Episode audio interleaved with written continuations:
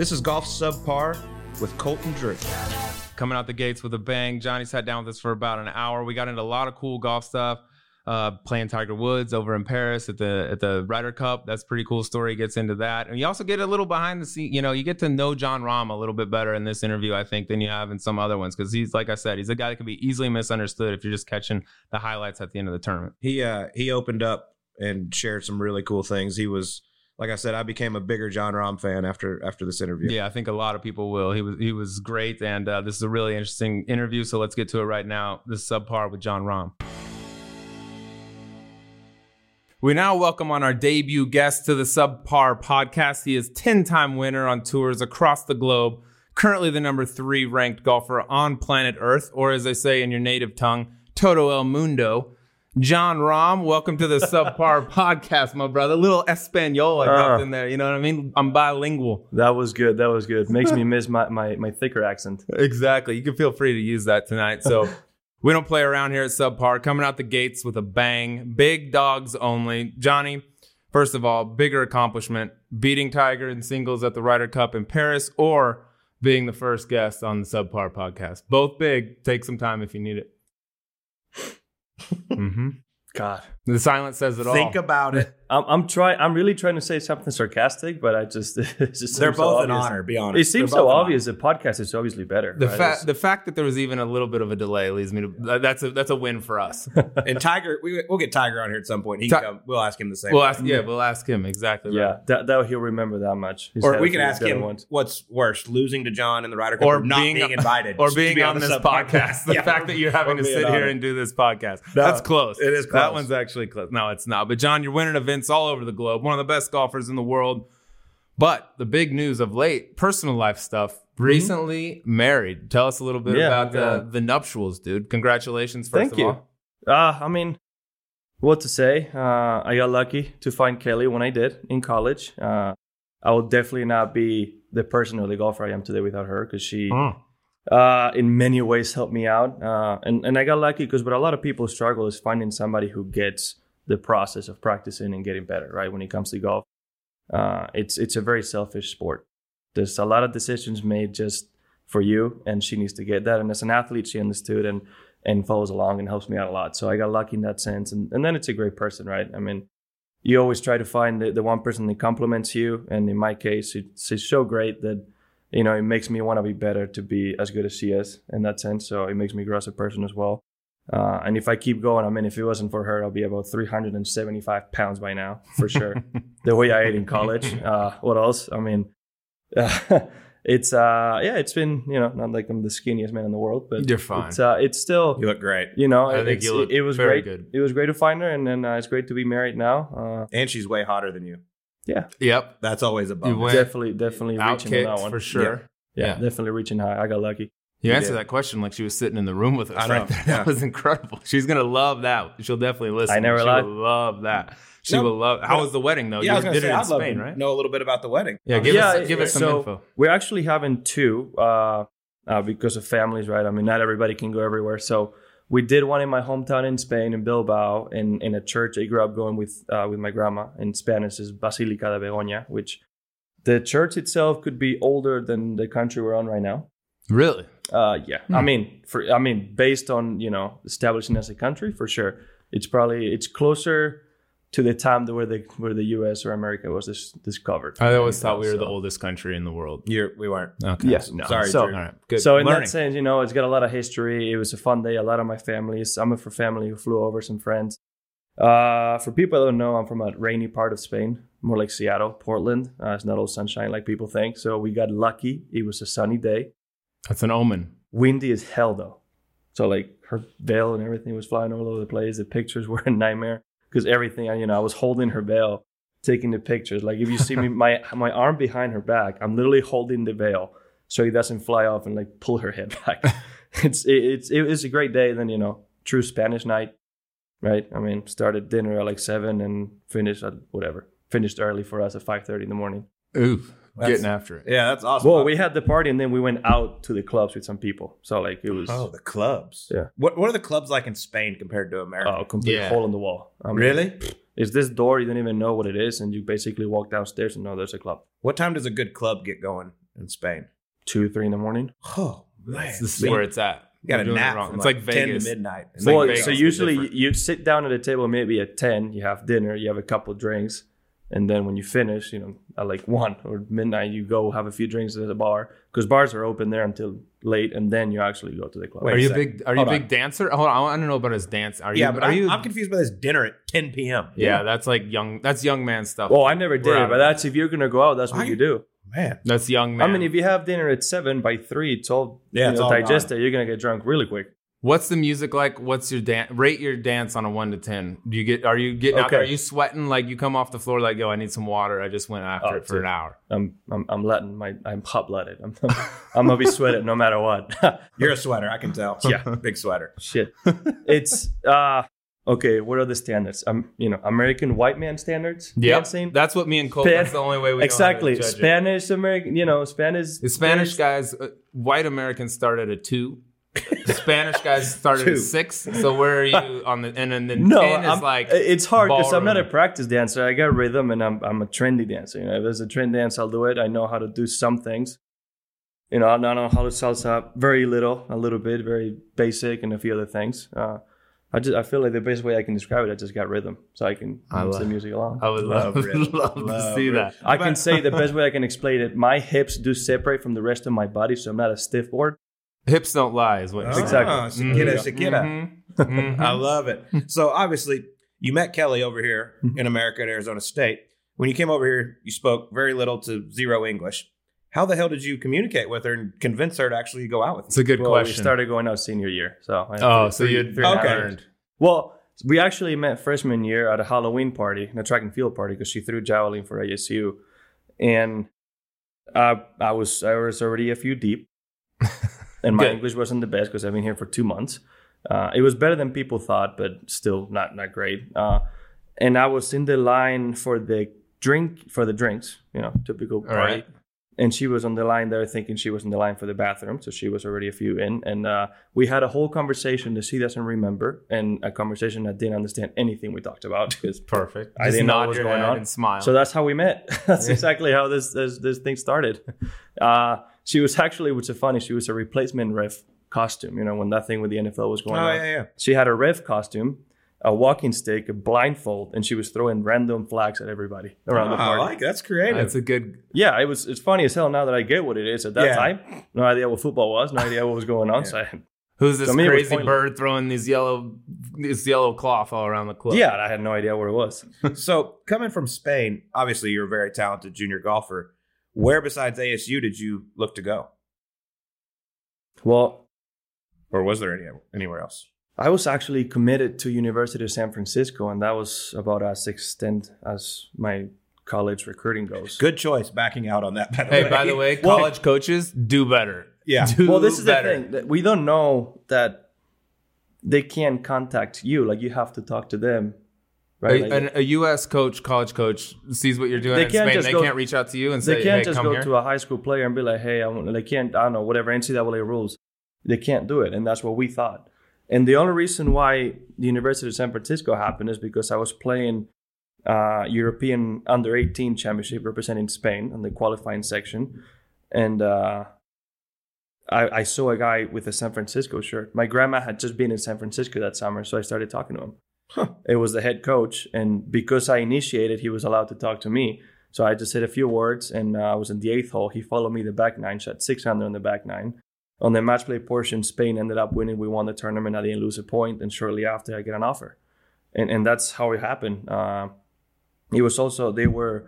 It's uh I don't know how to say this word in English. Is it Jesuits? Jesuits? Is that a religious Jesuit? Yeah, Yeah, like a Catholic. yeah, Yeah. and my family they're they're big in, in where I'm from, you know that Catholic part and that Catholic aspect. So my grandma was really pushing for me to go to San Francisco, uh, but they made a mistake with my age and they wanted me to sit out a year in Spain. So since that was the only option I had, I was going to stay in Spain for a year and then go go go to University of San Francisco. But meantime, there's this guy called Ricardo Relinque who worked for the Spanish Golf Federation in the U.S uh, somewhat involved with TPI and helping college players or people get in better colleges and a better offer than what they can get on themselves. And at that time, uh, there was a guy from Iowa State trying to transfer to Arizona State, which seems like such an obvious thing to do. Yes. Right? He I- ended up backing out, so ASU had a spot. This was in May. And he told uh, Tim Mickelson, the coach at the time, hey, Tim, you should look at this kid. I was top 15 in the world ranking at the time, wanted to come. Uh, never met me, never saw me play, never did anything. He just trusted and offered me a scholarship. How does a top 15 kid in the world not have boatloads of college off? That seems like I Colt, don't know. like you went through the recruiting process. You recruited I mean, everywhere. Like I how how does, how does that go just unnoticed? Like oh, like there's if a you kid don't in Spain that's really Yeah, good. if you don't play much in like AJGA and stuff, Exactly. You- really I never notice it. came to the States. So the only way for them to see me was to come over there and see me in the British amateur, British boys, and those European events. That's the only way. But if they never came, they would never. so you know. came to ASU sight unseen, never seen it, didn't know Didn't- what it was I about. so I what- didn't have time- It could have been Arizona, could have been Arizona State, could have been Yeah. Northern Arizona. You didn't I- know the difference. I didn't have time for an official visit. I had to do my SAT and my TOEFL, which I barely passed. Right, my English exam and all that barely made it. I actually made it by one question. Had I gotten one wrong in the SATs, I would have made it. And Colt too. Yeah, same. Colt, Colt barely. I think that's the case for a lot of them. Clearly, ASU was my place to be. Uh, and then You're valedictorian at ASU, dude. I had no idea what anything was. Like you could tell, the only universities I knew from the U.S. are you know Harvard, Stanford, big academic schools that you see in movies.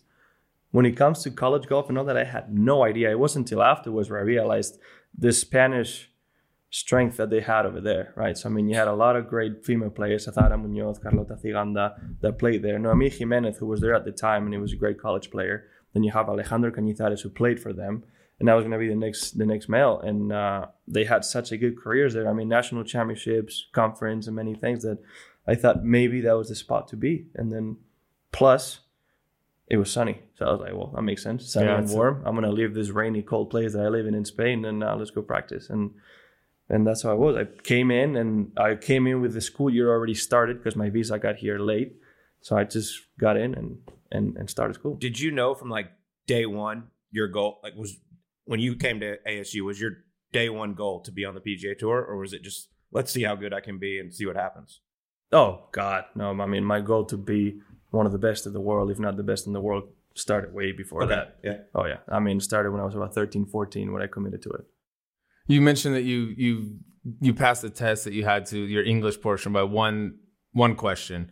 And I've heard this in, in different outlets and things like that. But is it true that when you came to ASU, one of the ways you learned English was listen, you're a big rap guy. You listen Yes. to rap songs. Is that true that you learned like whether it was regular English or slang or whatever? That was your way of like, hey, this is how I'm going to learn English. I'm going to turn on Lil Wayne and, and see what happens. Yeah, I didn't learn English. I learned a lot of slang. Let's say that because if I were if I were speaking based on what I learned, I would have gotten in a lot of freaking trouble in school. Yeah, I know People. uh, people that grew up in America that listen to a rap album not understand ninety percent of it. So for a person that doesn't, Oh, I never English, did. Like, what I the had- shit are they talking I about? just I had to like the beat because I had no clue what was going on in the song.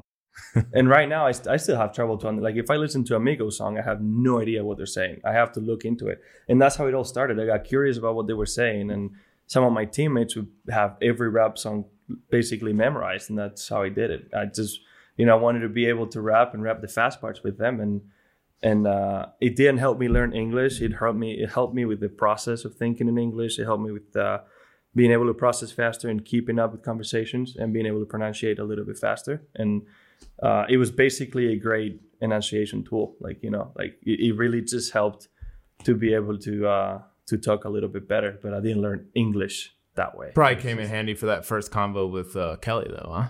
You know, throw a little bit of No, that I started there. off a little bit after. It was a few months after when I actually started getting into this. And the first song I learned was Backstreet Freestyle by Kendrick Lamar. That's the very first song I learned. I memorized the whole thing, had no clue what he meant, no clue what he was saying. And a lot of it, I missed a lot of part of the culture and the background of hip hop and what they really are trying to uh, to say, right? So uh, a lot of it makes more sense now than, than it did back then.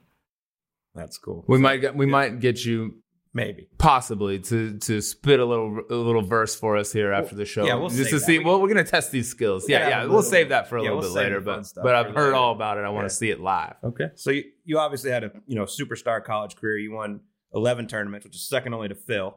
Mickelson Best, best right Johnson. handed ever to play You're at the best ASU. right hander by far, just barely ahead of Jeff Quinney, but definitely the second best ever to play at Arizona State. Um, you're number one amateur in the world, won the Ben Hogan Award twice. But what kind of relationship did you have with Phil in college, and like what kind of role did he play in in your golf game? You know, uh, Tim, don't get mad at me for this, but he it was a heck of a recruiting tool for Tim to be his brother because you know we heard a lot of things that never happened. Yeah. so uh, I actually met Phil when I was in San Diego once with TPI because with the Spanish Golf Federation we used to go to TPI and uh, and uh, and out of and basically by meeting Dave Phillips who's uh, who's my swing coach now.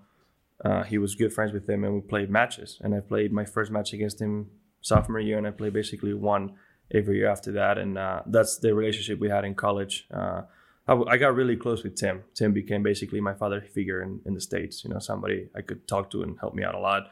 Uh, he has some stories. If you ever have him here, which you should, he can tell you a few that are pretty funny that I'm not going to talk about because it's uh, a little embarrassing to talk about. Wait, he gave me. So he. ga- I talked to him earlier. He gave me one, and I said, oh, you talked to him? I talked. oh, wow, you're smart. no, no, we no. come prepared I at some. I know. I, I'm pretty sure I know which one it is. No, no, Go no. You, I don't think you. I just I reached out and asked him actually something serious. I said, when was the first time you realized Jon was going to be a superstar and how good he was? And he told me, y'all, your freshman year, y'all were in a tournament at Pumpkin Ridge up in Oregon, and y'all play, and you get finished, and you're like, man, this place is easy. All cocky and confident. You go out and shoot 76. Mhm, Correct. Hand him the scorecard, and and he's like, huh, thought you said this place was easy. You go out and fire 76, huh? He goes, and you said, don't worry, I'm going to go low. And then you proceed to shoot 65, 66 the next two the next two rounds. And he goes, that's when I knew the kid really had something special. Yeah, Pac-12 preview. I had no idea what conference was either. Like I was Yeah. there playing. Yeah, shot. Uh, yeah, ended up finishing second by one shot. I heard all about it. Mhm. But he I said that a lot in my Yeah. college Oh, career. this but I is shot easy. 77, 78 the next two. See, days. what I mean, you- this place, these- dude, wait till tomorrow, coach. I'm going to go low as shit. And What then was- 80, 79, but you know what? Don't Right, talk you to just me. immediately say this place is hard. Yeah, dude, they do play changed bad, it. just They well, changed. I, I I don't think at that point I had a couple funny ones with him. Like at that point, I couldn't express myself that well either. It's just not that it was easy. I was just feeling comfortable. You know, like it really felt like being in the Northeast. It was like being back home. So like it really, it really felt like uh, like I was playing at home. That's I kind of what I meant. Like I was comfortable. Not that it was easy.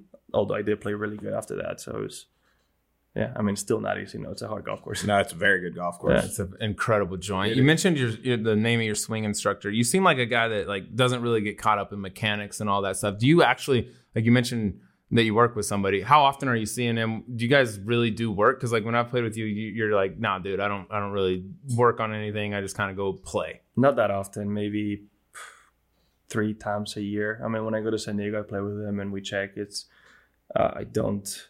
I'm a person who who who really understood his swing early on. So my first coach, uh, my you know when I really started playing good, his name is Eduardo Celles. Uh, and I still go back to him if I need things. It's still at home in, in that small ass range where I grew up. People would not believe what that place was. Uh, he really made me understand my golf swing. And he always told me one thing. It's like the golf ball would always be the professor for you. Let it be the teacher. If it's working, it's working. And then uh, if not, you know, he taught me how to think about it. It's like, okay, the ball's going right. Why is it going right? Club face is open. Okay. It's starting on line? No, it's starting right. So the path is still inside and the club face is open. It's just basically deductively thinking and being able to come up with a solution and be able to hit it, you know, a See, little bit better. And that's so different than like Oh. most of the young Mhm. guys out on tour and the young guys coming up. Everybody is so mechanical and you know oh, I hate it. you, Track, man, you watch these all young- the stuff, I mean the yeah. trackman's a great Trackman's tool, fine, but like the mechanical Well, it's- it- stuff. But you Trackman's watch- needed to know how far you hit it. Yeah. But you watch these younger guys coming up, and I mean, they have four or five people behind them at all times, and he's Yeah, one of the I most just feel related guys I've ever seen, and it's it's awesome to watch. I mean, you just there's no panicking about your golf swing; you just go out and play. I actually have a rule uh, on tournaments.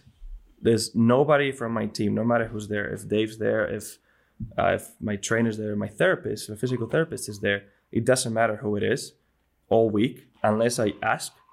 The only one that can be there on the range or on the golf course is my caddy. That's it. Unless I ask, I don't want anybody else there. I don't That's need it. great. I love that. Yeah. That's incredible because you, you mentioned it. You see these entourages behind people. They got their physical guy, they got their swing guy, they got their mental, guy. they got everybody there. It's like how many chefs do you need in the kitchen, you know, to make Yeah. a meal? Like you don't need it. And you saying that you know you let the ball be be, be your professor Mhm. or be be your instructor. That's a great that's a great analogy. But does that help you self correct on the golf? Like, hey, the ball's going right. I'm Yeah. missing it right. You're not like, oh my god, I got to finish and see my teacher, as opposed to like, hey, dude, on the next tee, I know what it is. I'm gonna fix it on the next shot. that, that's why that's a key to my consistency.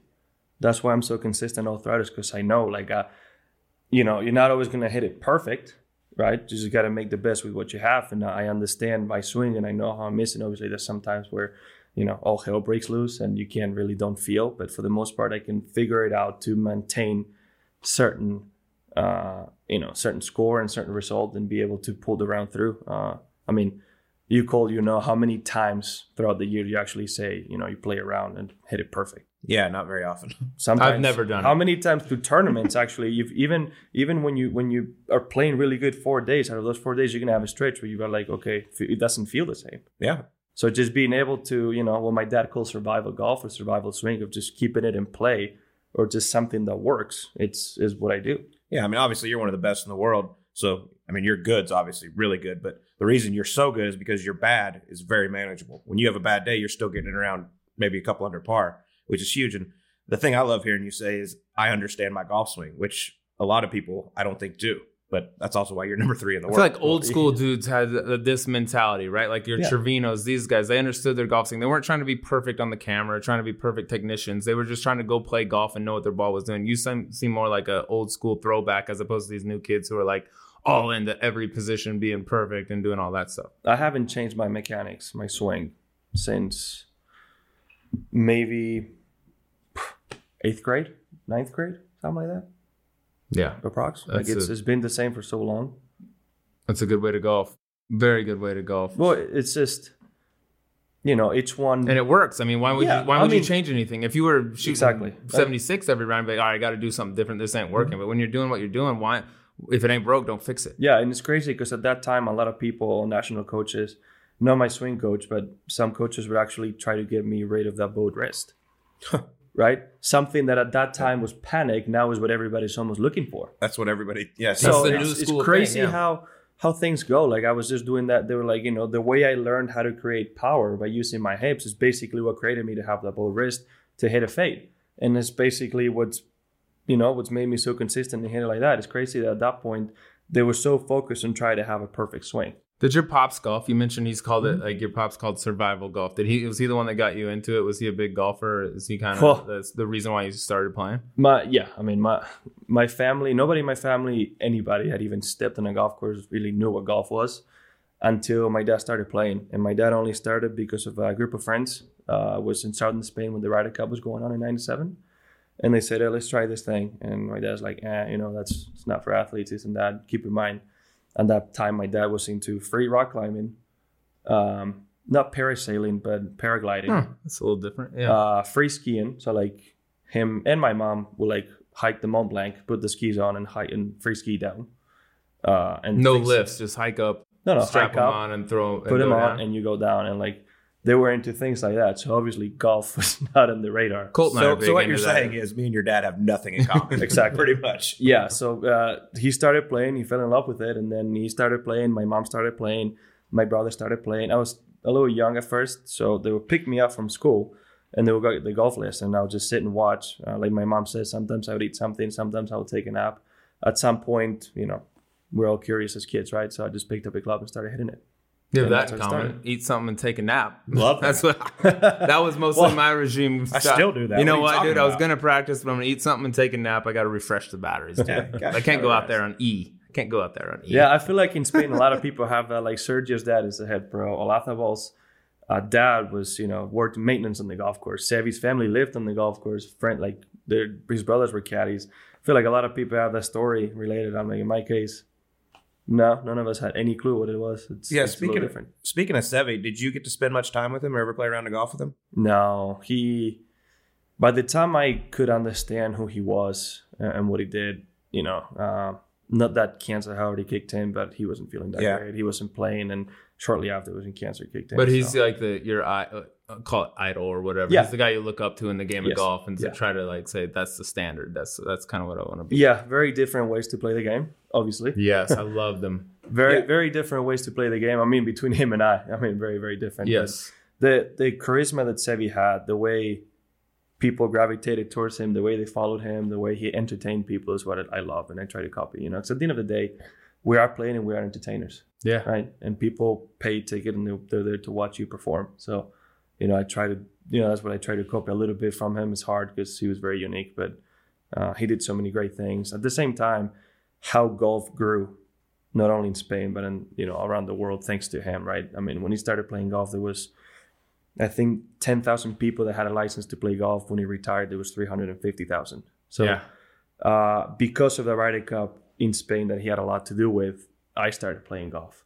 So that's where I go more towards. I try to put it up on myself to grow the sport of golf in Spain and as much as I can, just you know, because it's my duty. You know, just for the people in the future. Hopefully, someday some kid can say that because of me started playing golf and is doing great things. I mean, that's why we have a junior event in Spain now. Um, not many people know about it. It's only been two years, but uh, you know, starting to do some things and and hopefully grow the game. Hopefully, we can start at some point. You know, having the junior event here in the U.S. Yeah, speaking of some of these great Spanish players that you're talking about, one of the things that I've noticed is that all of them that you've mentioned so far, Sergio, mm-hmm. Seve, all have great nicknames. Sergio is El Nino, uh, Seve was El Matador, and now you're here. You are the next guy in line to take over the, the Spanish throne. You're kind of the, you know waving the flag for the Spanish people. We need you need a good nickname for you, and I feel like no one's come up. I call you Spaniard from the movie Gladiator, which I think is phenomenal name. I, like I don't it. know if that's too broad. Like, hey, dude, I'm Spaniard you know, like that's representing the whole country hey, and stuff. Dude, but you're I'm the guy Spaniard. right now. Spaniard, I think, is the name you got to roll with. Do you like Spaniard? Or if you don't, you need a nickname going forward that people are like, you know, Sergio El Nino on the back of the hat. I remember when I was watching him at the Masters no, when he was a kid. I was like, El Nino, he's my favorite. God, you haven't seen my hats lately then. Well, they probably haven't focused. But Rahm, what do they say? Rambo. Yeah, Rambo. Yeah, Rambo with an H was my last name. That's, I think that's too generic. Yeah, I think I we think need we something. up with something. These are hot. These are hot too generic. Spanish names. Okay. And they're all Spanish. El Nino, El Matador. You need a Spanish name.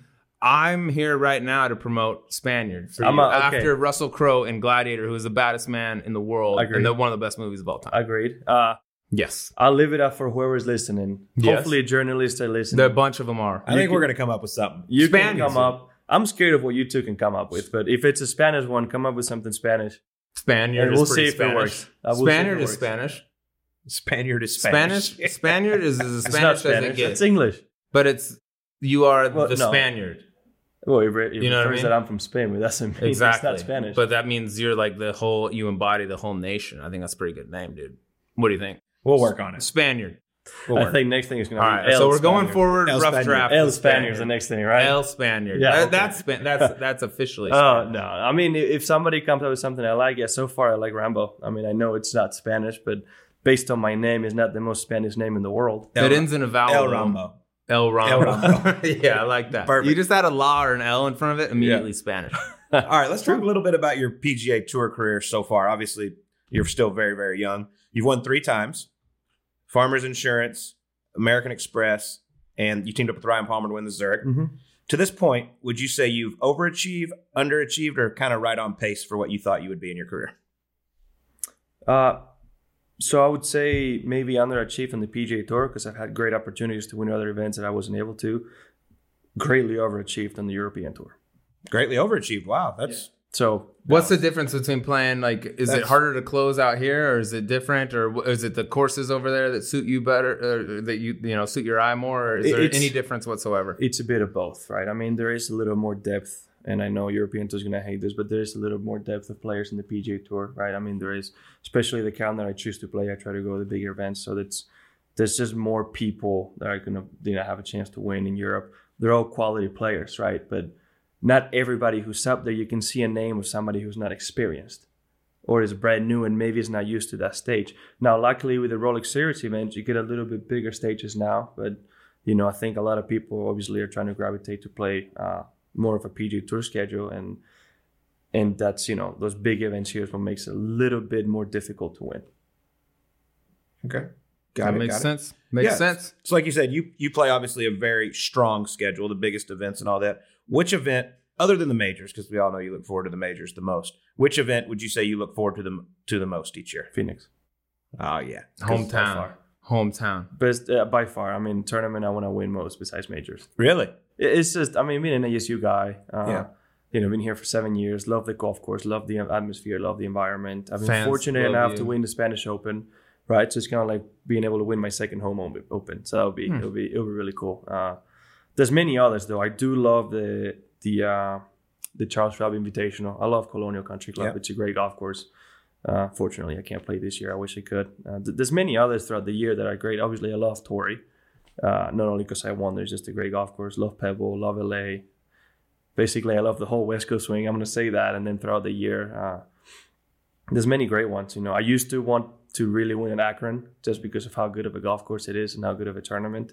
Not possible. After playing in Memphis, because of what St. Jude represents in the city and what they do, it will be a really cool one to win as well. Uh, but it really, besides everything, I would That's really an- love to win. It's an incredible tournament. Have you ever met, done a hospital visit there? I have not done a hospital You- visit. No. It'll change everything. It's incredible. Well, I mean, did. I do. did. So my, the tournament I have in Spain partners with uh, something similar. It's a foundation that uh, manages a children's hospital in Spain, and I did a visit like that before winning the Spanish Open this year, and it truly is life changing. It is. It makes any problem you have so small. Yep. A- Anything that you think it's a problem in your life makes it, it just seems so insignificant. You know, you have a completely different outlook on life. Yeah.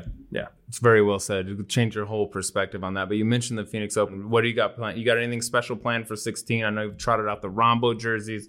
You've Mm-hmm. done different things. What are you going to do for the people on 16? For the people. for the people, For the people. No, It is the people. Los jerseys, I do it personas, for los myself. personas. The jersey, I do it for me. Uh, there is something on the works, and it's not up to me. Does it involve the gladiator mask and you wearing it while you Dude, hit you've told me the this years ago. It's a great if I- idea, dude. If I could, I would, and I Oh, would okay. gladly grab the mic and just yell at you not entertained. yeah, I are would you, love to that's do that. exactly it, dude. And they'll chant Spaniard. It'll be a whole thing, dude. That's where Spaniard gets launched. That's where Spaniard gets launched into I the would- stratosphere. I would love to. It's just I can't hit it with the mask on like that. I You mean, just got to practice a little. You can hit it with anything on. By the way, you hit it to 30 feet, make a part, no big deal. Move on. You can still win, dude. As good as you are, you still win the thing. Th- It's no there is problem. there is actually something on the works with one of my sponsor. Ooh, a little secret reveal for the 16. You don't have to reveal it right now, but you got something in the works for 16? Yeah, no, it's not up to me. Oh, I love Uh, that. so Okay. if uh, we won't even ask you. if they do it. I don't know if I'm gonna be the only one doing it because they sponsor more than one athlete. Oh, okay. Got you. So hopefully uh, it'll be really cool. You know, for people in the stands, they're gonna like it. They're Okay, it. that's good. I'm looking forward to seeing that here in a couple weeks. Serious golf question right here.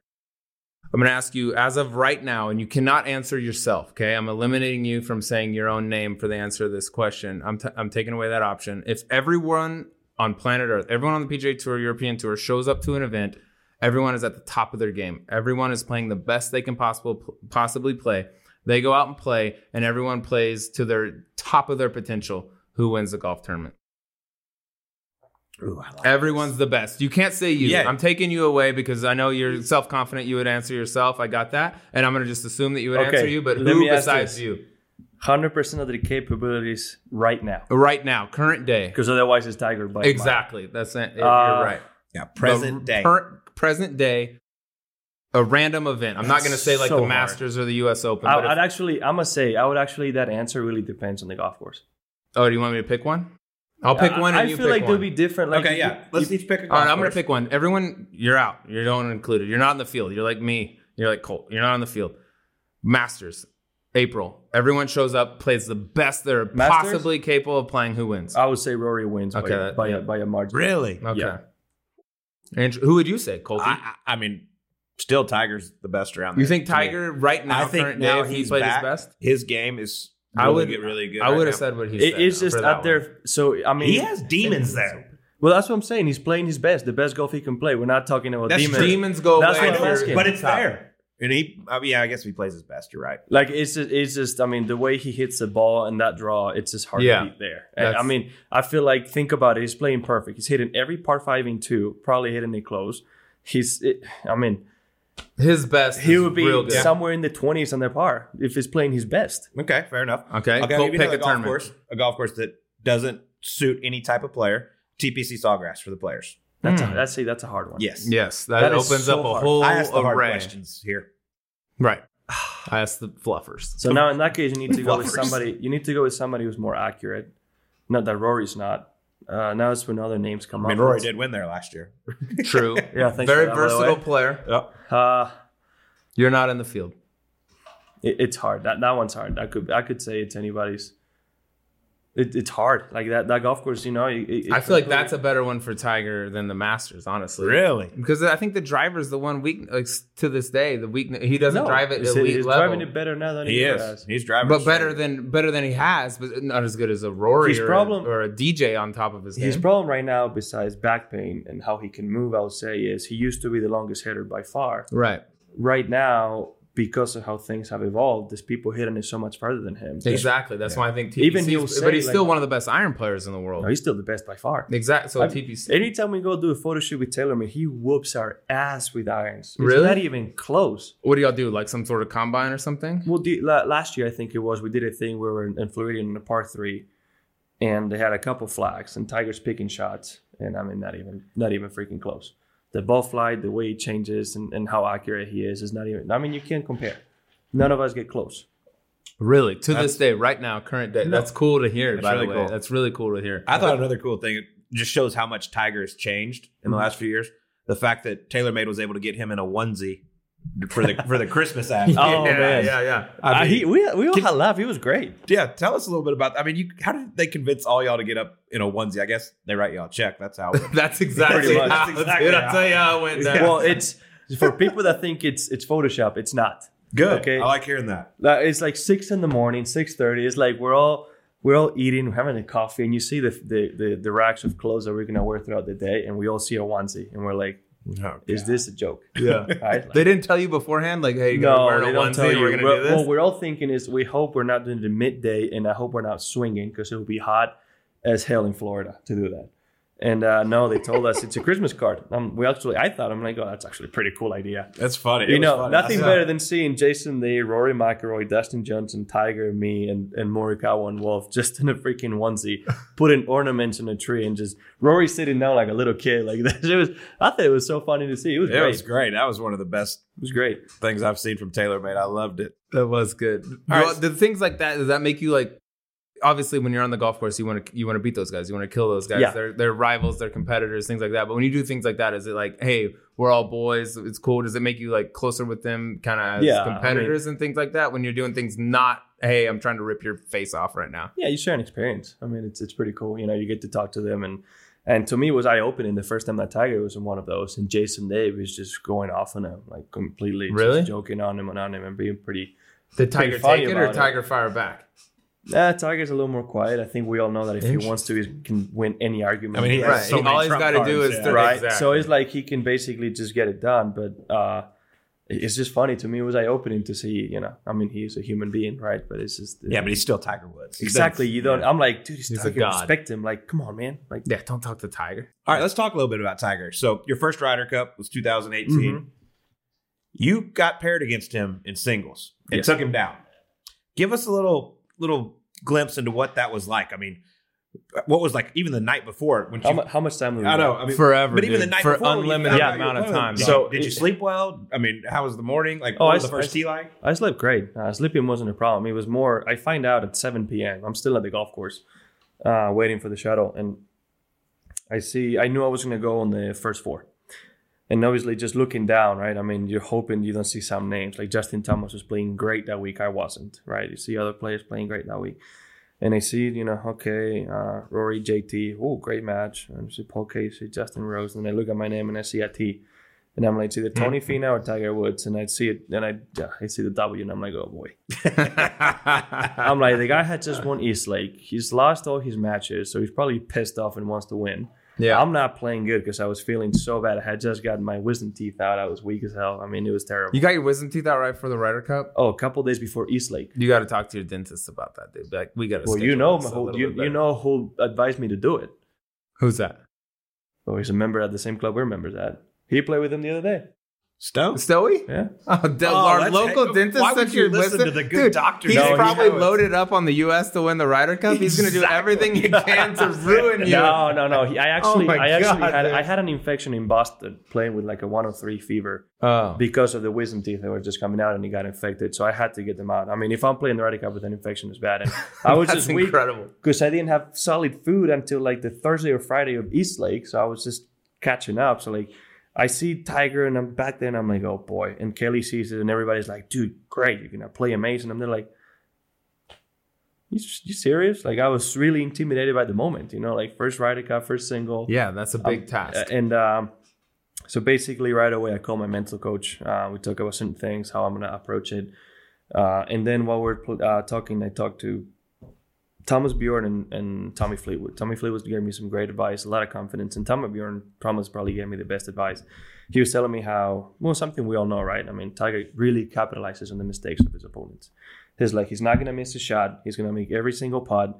He's just gonna wait, you know, play easy, hit on the fairway on the green, wait till you make a mistake and really capitalize on that. It's like you need to beat him on his own way, in his own game. And I'm like, dude, I can't hit the fairway. how, how oh, play perfect. Thanks for the advice, guys. yeah, it's like, yeah, you can't miss. And I'm like, cool. Well, uh, so I really started thinking about my swing, what I could do, and the strategy. And I'm like, okay, I think I got it. Went to sleep, slept great. The next morning, the 30 minutes to the golf course, I talked to my mental coach the whole time because I'm like nervous. I'm shaking. I'm like, this is right. It's Yeah. it's a big stage. And while I'm warming up, I'm like, I try something. I'm like, oh, let's try to see if this helps.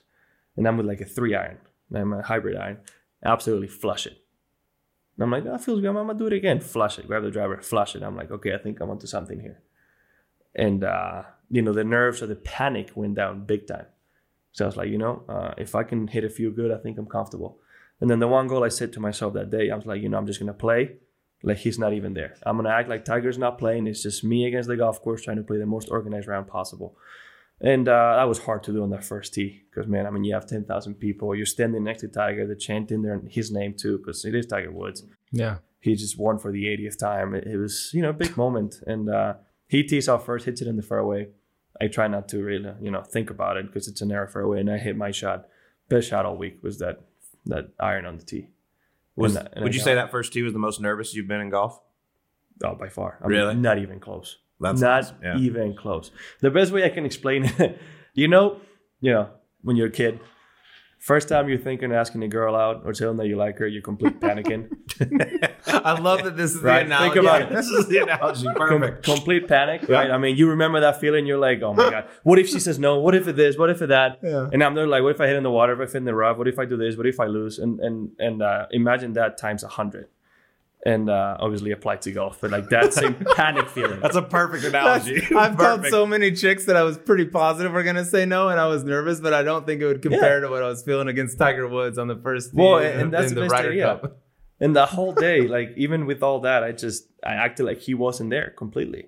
Like ignored him, never looked at him, never did anything, and uh and and I mean I played pretty much perfect. Uh The only bogey I made was 16. It was after a faulty three putt, but uh, uh besides that, it was just a solid round. Is that one of your biggest accomplishments? Like when you look back on your career right now, you're still super young, obviously, but is that like a thing that jumps out at you like this is the highlight of my career or no or is it like winning this tournament was the highlight but because that's as a It's kid so- growing up that like watches tiger woods win every single event now you're squaring off against him head to head It's that's so got to be something that registers it, it is so different to to anything. Let's just say match play is different to any stroke play event you play because it's one on one, but the Ryder Cup is so different. Uh it's by far, I would say, the most fun I've had at a golf course. I mean, So- that, that moment on the 17th green was by far the best. i remember Feeling. watching it dude. Yeah. yeah So I'm curious, and I don't know if you'll share it or not, but you you hugged Tiger after you beat him, and you said something, and I know he said something back. Can you share what I was what you- crying. Really?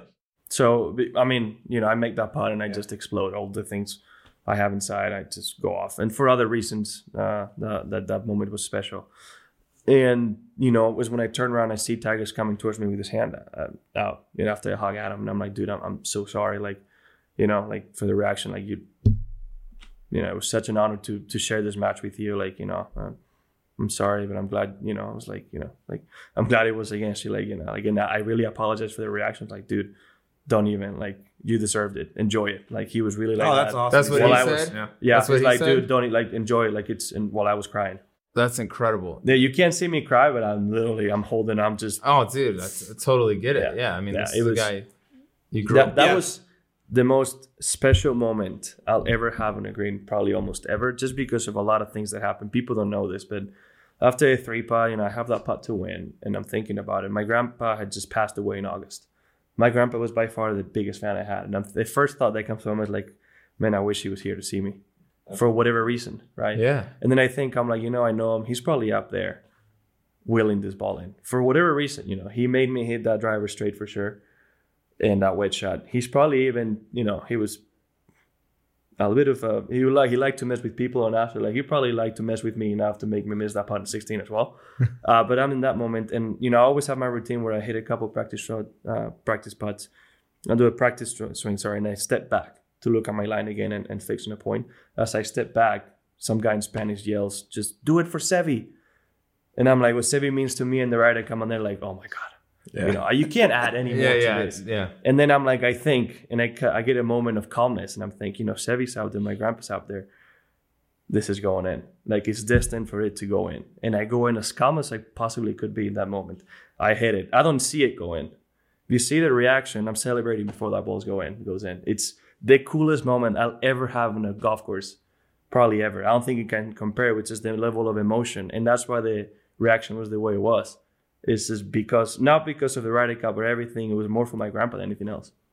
Damn, that's I that's. didn't know we were pretty gonna get so deep in this cool. No, I love that's. Well, let's think that people That's don't cool know. Yeah, no, People that's that have never heard That's that why. Then story I see before in my Tiger and I start crying like, "Oh my god!" I go, oh. And he was really cool. He said like he was hey, so cool did- about it. That's that's really cool too, mm. because obviously he wants to win a point. And he wants to Yeah, do what he does for the U.S. But and all that. But he understands what a big moment that is for you, mm-hmm. a guy, a young kid that's grown up, probably worshiping Tiger Woods, like Oh, yeah. most guys your age do. You know, all of us did growing up. He understands that that's a huge moment in your Mhm. life, and he's not trying to, you know, he get. I mean, I think he take away from that at all. He's been there too, right? I guess it's just yeah. he's had so many moments. I think he's he's probably. What's your well. relationship like with him now? Are you guys cool? You guys joke around? You guys hang out, or, or is there still like a I, I haven't been able to hang there? out with them because I live on the West Coast. I mean, see all these people on the East Coast do spend more time with them. Uh, but I, I haven't really. I mean, still enough to joke around and mess around, but not. See him in a that onesie. You're Yeah. one of the few that's seen him in person in a onesie. You know? True. Who knows? I mean, maybe that's what with his kids. At Tell home. him to bring back Mac Daddy Santa. That, Mac was- Daddy that- Santa, that That was was the picture for the ages, bro. That's the one. I put Well, that on he, my if Christmas Taylor card. made Taylor made hears, hears this, well, you guys have an idea. Mac Daddy Santa needs to be back. That would be pretty cool. Tiger as a Santa, and we're in, us asking for presents. You know, Or- like, or oh, please, little- Santa, let me, you know, yeah. let me win this event. Please, God. Yeah, exactly. Y'all can be his little elves. exactly. True. Well, that's an unbelievable story, man. That's really cool. I hadn't heard that. I didn't. I didn't know the Not reaction. I didn't people know what you guys said and all that. That's that's really cool that you would you would share that with us. Um, I got one last real golf question for you here. Um, serious question. Fast forward 25, 30 years from now, whatever it is, you're retired from golf. You're looking back on your career. How many tournament wins or majors won would it take for you to be totally content, happy with your golf, with your career, being like, man, I don't, I don't regret it. That that was the, that was the best I could have done. What what's your expectation level? I guess as, I- I wouldn't- You're so young right now. I wouldn't put it on wins because obviously I'm going to say as many as I can. Uh, but much like Kobe Bryant said once, I'll be satisfied if every time I practice and every time I go out there, I say, you know, I've done 100%. If I give it my 100% on everything I do for golf and all the decisions I make, I cannot say I wasn't satisfied. If I truly competed to the hot, you know, highest percentage of what I can, practiced as hard as I could, and really dedicated to my craft and what I wanted to do, whether I win more tournaments or not, I've done all I can. I can call it. I can say I'm satisfied. Yeah, that's a cool way. That's a cool way to look at it. No, no numbers. I need this many majors. I need this many wins. Just everything I do, I'm gonna go all the way in, and we'll see how it shakes out. Yeah, I in right now, I'm focused on major number one, and you know, we'll go after that if I ever get there. That leads a me leads me to my second last question of the day.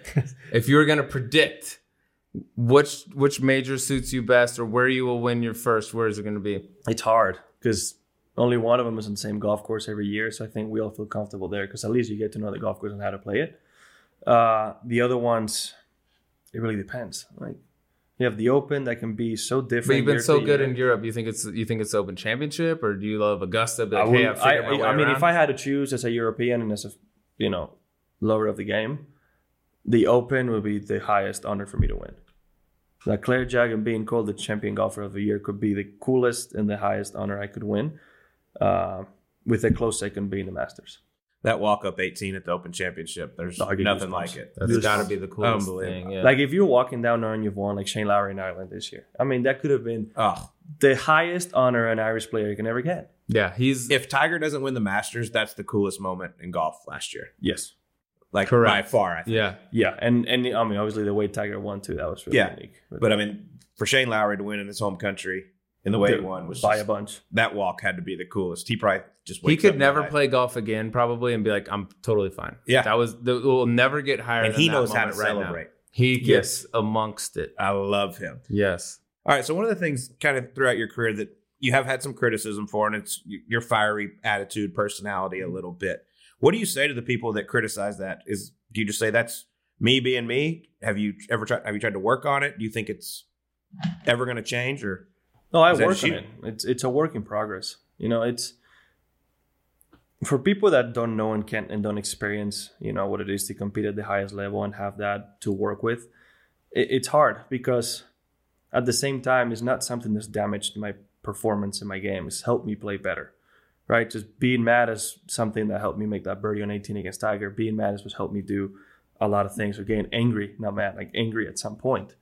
Uh, same in Ireland, for example, this year I made bogey in the short par four on on on, on 13. I come back making birdie in 14, 15, and 6, 17. So like it's it's helped me out highest percentage of the time in my career. There is some times that I've gone way overboard and I've lost it, like at Erin Hills. I mean, that's probably one of the worst times of my career. I regret that so much, and that's why it's so hard to change it because I need to slowly tailor it to. I obviously everybody gets mad on the golf course. It's just the reaction, and that's what I'm trying to work on. I hate.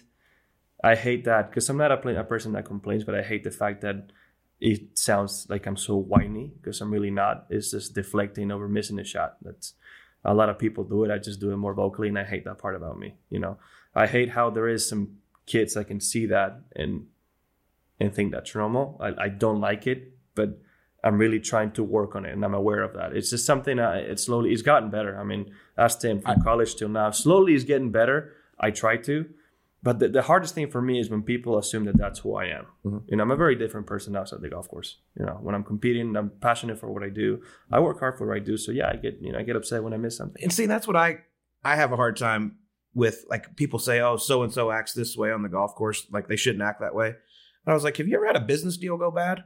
Like, do you smile and laugh your way through it? No, you get pissed off. Like, and this is your job. Mhm. And when things go wrong, you get mad, and you're allowed to. I mean, I get it. You don't want to do it in front of kids, and True. you don't want to. I think you don't really realize it until you see yourself on TV one time, and you're like, oh god, that's what I Yeah. act like. That's that's what I There- think. there's there's some bad moment, like man, yeah. But at the same time, I have some great like you know celebrations. Yeah, When I made that putt in Torrey, I mean, it's I honestly and you know I love these players to death and and and they're great players, but when like Dustin or Brooks win and just do this, it's like, They feel like it's so anticlimactic. Like, yeah. Winning's hard. Like- at least I think it is. Like I, I, don't know. you know, I was like, okay, it's like, well, I'm done.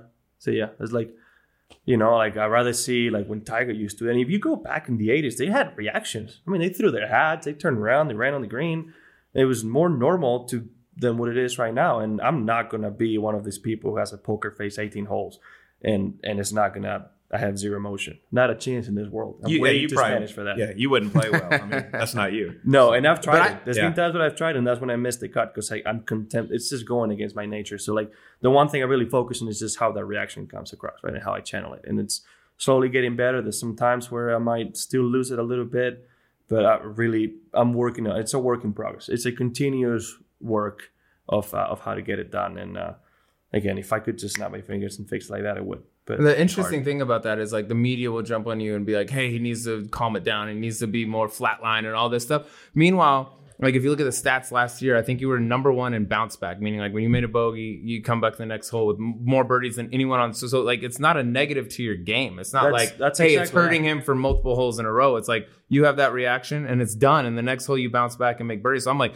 why would he change that? He's the best dude on the planet Earth in terms of bouncing back after bogeys. Mm-hmm. When he gets mad, he comes back and makes birdies more than anyone in the world. So But- why why would he change that? Do you know why I believe, and one of the reasons why I think it's seen so bad in golf is because announcers and journalists keep calling it emotional.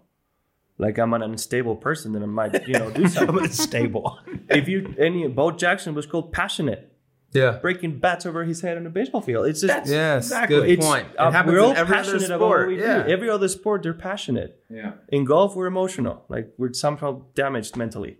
I've always said that. Like golfers get criticized when they break a club or something. I was like, these baseball guys break their bats all the time. Hockey guys break their Football players come Well, over and slam their Let- helmet on the just not say- sideline. It's What's not like difference? Tiger never got mad on a golf course. Well, no, he Yeah. as much as anybody. He's never criticized over that. All right, well, I got a little true or false with you leading to that. Oh, there we Oh, go. so here we, we we go. talked Fun earlier stuff. about Kelly being a track star, throwing the javelin. True or false? Kelly can throw a javelin further than you can throw a golf club. oh man, I actually I know she can throw a ja- she could throw a javelin 130 feet. I've never measured how far I can. Throw How many yards? Is I that? think we, we should have- math majors in here. 130 feet. Well, there's 300 Three feet feet? and 100 yards, so it's Oh, hold on. Um, let's see. yeah. let's You're, see. Let's right. go. Let's go, 130 boys. yards. No, she had to throw it further than 130 feet. No, 130 feet. Have you thrown a javelin? Have you seen how it, it's hard? I feel like well, how big? I, I don't even know. What Isn't it three looks like. feet a yard? So what is that? Forty There's 300 yards? feet and 100 yards. It's just over 40 yards. Come on. Yeah, not forty yards. Little You're better over than forty this. yards. Yeah, I feel like she I think you could. than I think you could throw. I know you seven can throw a iron club over 40 yards. Forty yards. I think we should set up a little contest between you and Kelly one day. That'd be good. That'd be good. Get the juices flowing. You know what I mean? a little little marriage rivalry here. No, Right I mean. I, I, I could, just because of my size, I could probably throw a club further. she can definitely throw a javelin further than me, by far. All right, so true, you can throw a club further. yeah, true. Got it. That's all I was looking for. Yeah. Yeah, I believe. Oh, is this one? I thought. No, maybe- that that was mine. Now, I'm Rapid sure fire, has let's got some go. very funny. Oh, I didn't, I didn't. I didn't even know we were doing a true I didn't know or we were doing segment. rap. I just Whatever had- you come I up. had one Uh, or true or false. True or false? You win a major in 2020. Ooh. Hey, That's right off the me. top of the head, I, I can't answer that. If I say yes and I don't win, I look like No, you know, no, no, but if you so say yes and it happens, they're like, look, dude, First off, knew. there's two options. It's true or false. There's not a third. No, true. If you just say true, and I'm it's say like true. Joe What am Namath for, gonna say? I with the pick- Super Bowl when he Pick the won. best for myself. Say true. Yeah. If you say false, you look kind of No, you have to say true. There's only one answer to that. Is true. listen, I can come. I can come out looking bad or good in either answer. So Okay, I have, I'm going to answer true. I have a serious you question on for your behalf. So Phoenix Open is most likely my last PGA Tour event. Okay, you've you've won quite a few times on tour. You're not going to lose your card probably ever. If it comes down to me and you in a playoff, will you throw it for me? hell no, hell no, not a chance. You're my least favorite guest we've ever had on the Subpar podcast. Hell no, I'm I'm way too competitive. There's no, I can't physically actually try to throw it. Not a chance in this world. Yeah, you can't just top it in that lake that's right Oh. there in front of you. Not if I can carry it.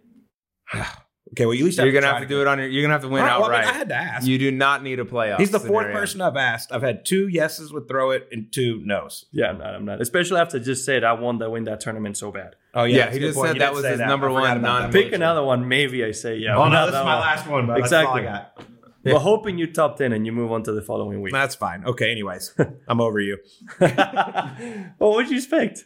That's Yeah. true. Who you said better yes, get it, you better get him out right, dude. Uh, Justin Thomas said yes, but he was also drinking a little bit when he did say yes. He probably lied to me. And He's lying. Ch- Chez Reavie also said he would throw it for me. Okay, let's see. Gary I, I hope I hope all four of us get in the playoff and they throw it That's going to be awkward. and see what happens. and Gary Woodland also said no. Who's supposed to be one of my best friends? What? A, and he just won the U.S. Open. He's exempt for forever. And, and he's won Phoenix already. Yeah, and he's won Phoenix. Yeah, let me have one. Can I get something? God. You know what I mean? How like much can do you money. need? How much do you need? You know? What's Oh, how much is I've enough? actually asked five people. Perez said uh, no as well because Oh, wow. he's like, oh, I'm not exempt for You're striking out. You better just go And ahead his- and win this thing outright. Yeah, his, might as well. his caddy H was there, and H is like, "No, he's not throwing." I was like, "H, I'll still give you the win percentage, like what you would have got." He's like, okay, relax. okay, all right, we'll do it. I'll give him, gets I'll give him a he's happy. horrible number. I'll give him a Yeah. terrible number. You sure it's 150? It looks like 110. No, dude, it's 150. Just hit the the, hit the nine. Um, should we get into some little rap rap stuff here? Hello, guys. It's Jon Rahm at Subpar the podcast, and I'm gonna be rapping uh, Kendrick Lamar's King Kunta. Uh, I'm looking at the lyrics because I do not want to say some of the bad words and get in trouble. Yes. So I need to catch myself. So uh, hopefully, hopefully it's uh, I'm excited. Kill, anticipated. kill this, dude. This Let's is your time. go. To, you're about to get famous. I got a bone to pick. I don't want your monkey mouth mother sitting in my throne again. Foul language too, by the way. Yeah, yeah. I'm mad. They mad, but I ain't stressing. True friends. One question. Where you and I was walking. Now around the game, get the whole world talking King Kunta. Everybody wanna cut the legs off him. Kunta, black man taking no losses. So yeah. Where you and I was walking. Now around the game, get the whole world talking King Kunta. Everybody wanna cut the legs off him. What you got the yams? The yam What's is the a power you can smell it when I'm walking down the street. Smell that. I can dig rapping. Better rapper with the Ghost Rider. What the f- happened? I swear I wouldn't tell. But most of your shame buzz like you got the bottom bunk in a two man cell. Jon Rahm. Something's in the water. But if I got the God knows but the gold, then I'd rather be a bomb than a motherfucking baller. Where you and I was walking. Now I run again, get the whole world talking. King Kunta, everybody wanna cut the legs off him. Kunta, black man taking all. I said, so yeah. Where you and I was walking. See, the hype man is already lost. Drew Stoltz on the hype man. Yeah, Jon Rahm. God, that's Yeah, incredible. Richard Pryor. Manipulated Bill Clinton with desires. 24, 7, 3, 65 days times 2. I was contemplating getting off stage just to go back to the hood, see my enemy, and say, "Where you when I was Spaniard." Spaniard. I cut the legs off him. Kunta, black man taking all. Said, so yeah. Where you when I was walking? Now around again, get the whole world talking. King Kunta, everybody wanna look at the rest of him. I was gonna kill a couple rappers, but they did it to themselves. Everybody suicidal, didn't even need my help. This eventually I'd probably go to jail if I shoot at you. Identity and bounce to the left like a flag in my city. Everybody screaming, come to my street, probably ruffle me. And when I'm done, to be honest, then I put that in my mouth. And my baby boo too. 20 million walking out the club, better woo woo. Oh yeah, yeah, to maybe past 25, and I was a little nappy. With the world behind him, life ain't about it. They're screaming, Annie, are you okay? Annie, are you okay? Limited with the gold play straight from the bottom. Mr. Betty out of biz from a question to a prince to a mother. Yeah. Oh, Spaniard! Incredible. At least you have a fallback plan. Wow. Shut it. Drop the mic.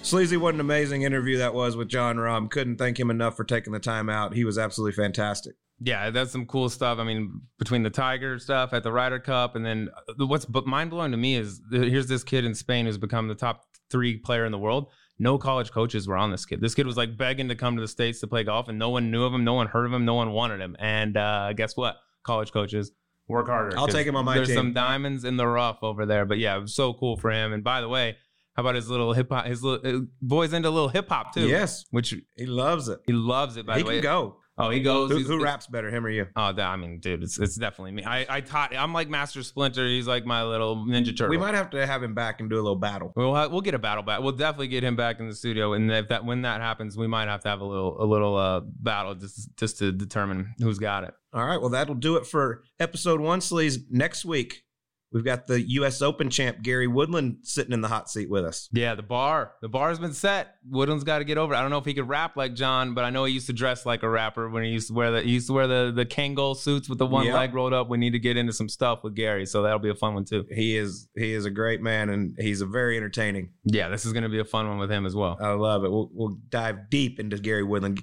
find out a lot of interesting things about him, even his little sociology path at Yeah, the yeah. University of Kansas. Exactly. Big degree from the University of Kansas. Big sociology yeah, student. He is a very well read individual on sociology. But that'll be next week on Subpar. Looking forward to it.